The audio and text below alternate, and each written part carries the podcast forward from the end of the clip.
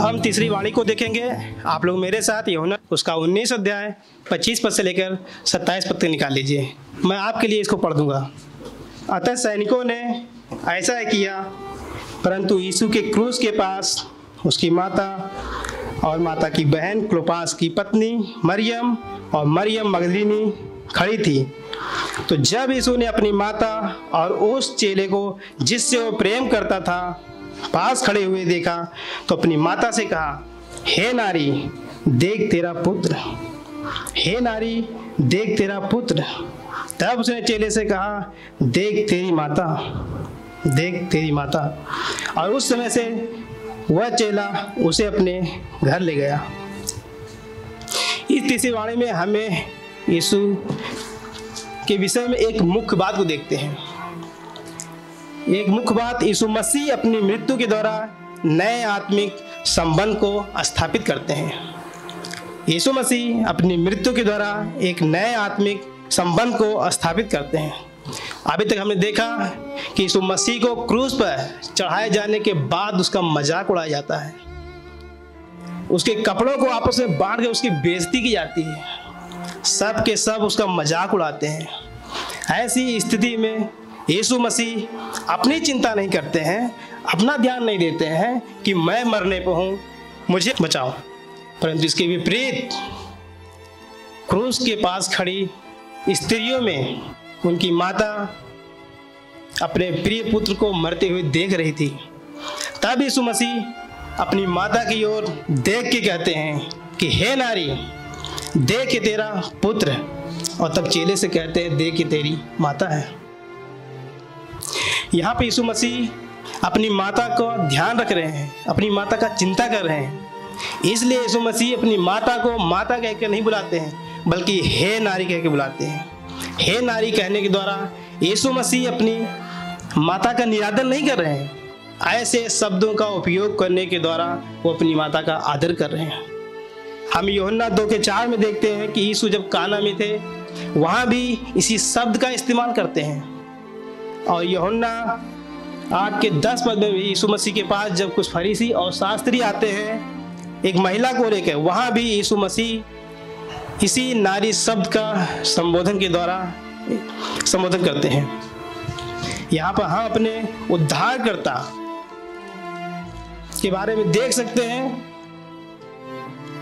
जो चाहे अपनी माता हो, चाहे अन्य महिला हो, सबके साथ एक समान व्यवहार करते हैं।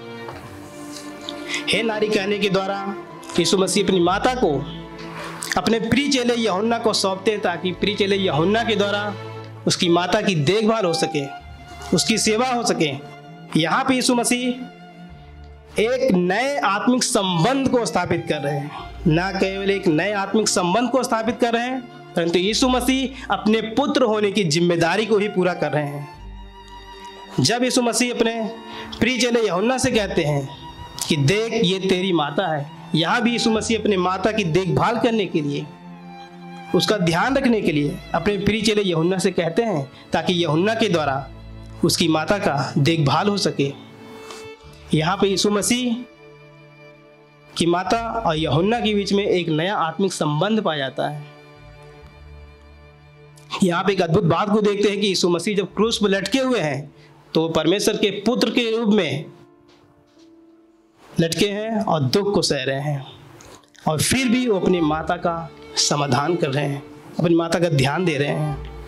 मत्ती बारह के अड़तालीस में हम देखते हैं कि कुछ लोग यीशु मसीह के पास आते हैं और कहते हैं कि देख तेरे माता और भाई बाहर खड़े हैं। क्या आप जानते हैं यीशु मसीह ने क्या उत्तर दिया? यीशु मसीह का उत्तर चकित कर देने वाला था।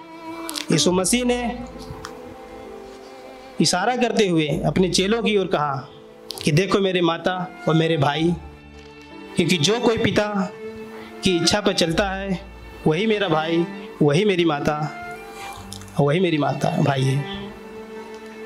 ध्यान दीजिए, यीशु मसीह ने अपनी माता को अपने भाइयों के हाथ में नहीं सौंपा। परंतु यहाँ पर हम एक आत्मिक संबंध को देखते हैं कि यीशु मसीह की माता यमुना के बीच में एक आत्मिक संबंध पाया जाता है। इसी प्रकार से यीशु मसीह ने हमारा उद्धार कर दिया है। तो हमें कलेसिया में उसने अकेला नहीं छोड़ा है, बल्कि स्थानीय कलेसिया में एक परिवार के रूप में रखा है। और हमें एक परिवार के रूप में एक आत्मिक नए संबंध के द्वारा उसने हमें इकट्ठा किया है। हम एक नए आत्मिक संबंध के द्वारा एक परिवार में पाए जाते हैं। इसी बात को पौलुस इफिसियों दो के उन्नीस पद में कहता है कि अब हम विदेशी और अजनबी न रहे परंतु परमेश्वर के पवित्र लोगों के संगी, स्वदेशी और परमेश्वर के परिवार के बन गए हैं। इसलिए अब हम एक साथ मिलकर के उस जीवित परमेश्वर की आराधना करेंगे। ना केवल हम आराधना करेंगे, बल्कि हम एक साथ मिलकर एक दूसरे से प्रेम करेंगे, एक दूसरे की चिंता करेंगे। हम कलेसिया वाचा में होकर, सुसमाचार के द्वारा एक दूसरे का निर्माण करेंगे, एक दूसरे का भार उठाएँगे, एक दूसरे की सहेंगे यीशु मसीह का अनुकरण करते हुए हम एक दूसरे की देखभाल करेंगे। प्रभु हमारी सहायता करें।